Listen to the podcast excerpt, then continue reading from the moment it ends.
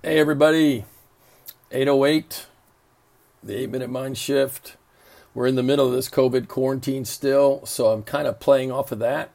Lately, we've been talking about Romans 8, how uh, all th- God's able to make all things work together for good. If we love God, called according to his purpose.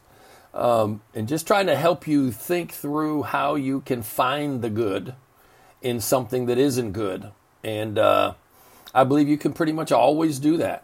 You can pretty much, now, again, could there be a 1% to 3% exception to that? I'm sure. But there's always, in situations like this, there's always something to be found. A scripture we've been using to provoke our thinking a little bit is Philippians 3 12 through 16. and it's just a great perspective on life.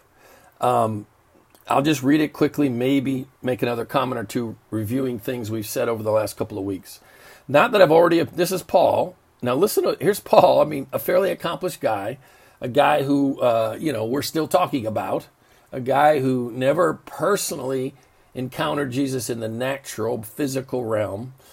I believe he has in other ways but the bottom line is he he uh, we're still talking about him and we're still reading what he wrote under the inspiration of the Holy Spirit.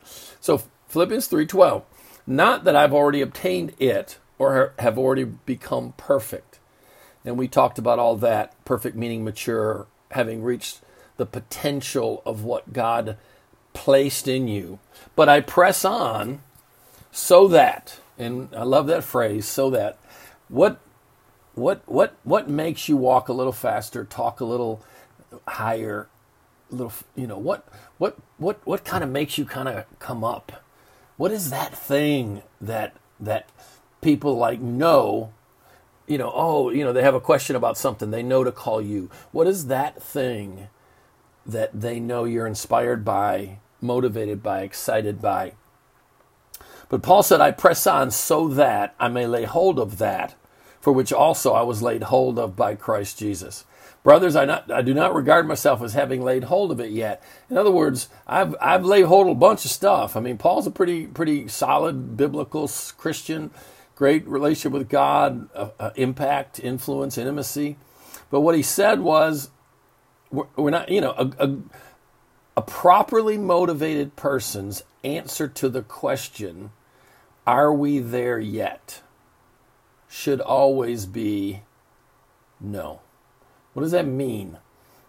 Love everything God's done up to this moment, but He's not finished. And there's more. There's more. You, you, you, you've got to live every breath of your life as if you believe there's more. There's more of God to know. There's more of yourself to renovate and restore to the uh, original intent He had for you. There's more uh, opportunities to touch and minister to the, the, the, the hurting world around us. So, brethren, I don't regard myself as having laid hold of it yet, but one thing I do. That's what we want to talk about today.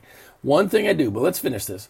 One thing I do, forgetting what lies behind, reaching forward to what lies ahead. That is a posture of heart that's a posture of being. That's a posture of, of marshaling your seconds, breaths, opportunities, and, and putting them in a place of, yes, uh, you know, I said it a little while ago. Some people think it's cool to say it. I, have lived life without regret. I haven't. I have some regrets. But here's the thing I can acknowledge them and I can still say that's that's that, and that's what it was I'm I'm reaching forward. I'm reaching forward to what lies ahead. And then he says, I press on toward the goal for the prize, excuse me, of the upward call of God in Christ Jesus. And then he says this Let us therefore, as many as are perfect, complete, mature, have this attitude. And if you don't, God will reveal that to you. So, what are we talking about? This one thing I do in the description for today's session, I said, What's the one thing? What's the one thing that you could do? I remember, you know, I, am not a, I'm not a very classically disciplined person. I have to, uh, you know, thank God I married a, a wife who's wonderful, loving, supportive, encouraging, thinks I hung the moon, but she's wired differently from me, and she's uh, very able and assertive enough to allow our styles to rub off on each other. In other words, she's helpful in in helping me create structure where I'm not very good at it. But one thing I learned years ago, because there's a lot of my life that she can't structure for me, um, nobody can. And uh, and I, w- I would live with a lot of regret and self condemnation for not getting stuff done. Like I'd have a list of things I need to get done, and I'd be like, whatever. But I learned a little secret that worked for me. And what I decided was, what is the one thing? What's the one thing that if I get this done today, it's been a good day? And uh, I kind of want to talk to you about that as you're in this weird coronavirus kind of zone. Uh, life's probably, the rhythms of your life are probably not what you're used to. Um, I'm assuming that some of it you like, some of it you don't. But a couple of questions. What is one thing you've kind of had back here that you're aware of you needed to work on, or an area that you wanted to grow in, or learn, or study, or whatever, uh, that you haven't had time or opportunity? Now, to be honest with you, it isn't that you haven't had the time or opportunity, but it was harder to make the time or opportunity. And maybe right now that seems different. But here's, I want to make a suggestion. Think about right now, in all the different things God could be saying to you, what's one thing that if I focus on it, pursue it, talk to people about it, read books about it, make it part of my time with God, look for it everywhere, meaning if I'm reading scripture, watch for it to show itself. In other words, what if I said, here's the thing, there's part of your brain, I think it's called the reticular activating system, kind of a weird little deal, but there's a part of your brain that wants to get you what you want. In other words, I, I want, you know, a red blank car. Well, guess what it starts looking for? A red blank car. So, what if you said to yourself, you and God figured it out, and you said, you know what? I I I want I want to make progress. I want I want I want to make progress in this one area. And and what if you thought about it and maybe wrote it down and maybe pondered it to the place that it kind of took some central uh, attention in your soul? Because what will happen is your brain will start looking for it for you. Your brain will start looking for opportunities to apprehend it, experience it, enjoy it, handle it. So, what what might that be? And could I make a suggestion? I was on a call with a friend yesterday, and we were kind of having a similar conversation about uh, the spiritual journey, and you know, and um, could I make a suggestion of what that one thing might be? Because to me, it's the the the one thing that's the most important of all. Uh, Ephesians three, there's a section there that's a, another prayer of Paul's. I love Paul's prayers but he talks about that you be rooted and grounded in the love of Christ. Rooted and grounded in the love of Christ. Um, I was on a call, uh, I'm connecting the two. I was on a call last night with one of our campuses, and uh, probably probably one of our craziest campuses, quite honestly, because you know the campus pastor and his wife. I mean, I I don't even know why we still have them on staff. They're just no, I'm kidding they're some of my absolute favorite people, and they love their people radically and openly and ravenously. Um, but in both contexts, here's what we landed on. Like, like uh, it came up, you know, like sort of that pressured. Well, what you know, what should I be working on? And uh, you know, I, I probably have some gaps and openings in my time and my schedule that I'm not used to having. What I, I feel like I need to fill them.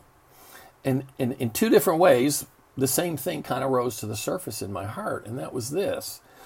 What if you practice having time that is centered around putting yourself in a posture for God to enjoy you? What, what, what did you just say? In other words, here's the thing, guys God created you not so that He could watch you enjoy Him, although obviously that brings Him pleasure God created you because He wants to enjoy you. God created you so that He could love you. He wasn't walking around lonely and, gee, I wish I had somebody that could tell me how great I am. It was really the other way around. He said, You know, I'd love to create a creature that I could have a relationship with and I could pour my love on. And if they chose to, which would be really great, they could return that love and we could just have an amazing time. But you've got to understand, 1 John 4 19, we love him because he first loved us. What if what if somehow you decided that right now, one thing, one thing I want to work on is how to place myself, posture myself, um, orient myself to receiving, enjoying, and allowing God to celebrate me in a sense. You know, you start your day, for instance, and you you uh, you know you got your coffee. You got to have coffee, and you uh, you just sit, and you're like, God, I I want to practice receiving your your love. I want to practice receiving. Now, quite honestly, that doesn't come easily or natural to us, but it can, and you can get better at it. So, what I'm trying to say today is this don't please don't have a list of 20 things you're going to try to work on. I mean, do that, but then put it away and take that list and boil it down to one thing that if I do this one thing, every day's a good day. And then maybe two or so others that you're kind of working on as projects, you might say. And then I want to suggest to you that what if you make that one thing, what if you did for the rest of this year, the one thing I'm going to focus on every day is learning to acknowledge, receive, and rest in the love that God has for me. Not the love He's going to have when I get my act together, but the love that He has for me that motivated Him to create me in the first place, knowing I was going to be a wreck. But then, after creating me and after me becoming a wreck, He died in my place, paid a price for any wrong I could ever do, so that he could enjoy me as if I'd never done any of those wrongs. That's what God's waiting for. And I can't help but believe that if we try to put ourselves in a position for God to enjoy us, I just can't imagine that it's not going to help us enjoy Him. All right? Have a good day. Later.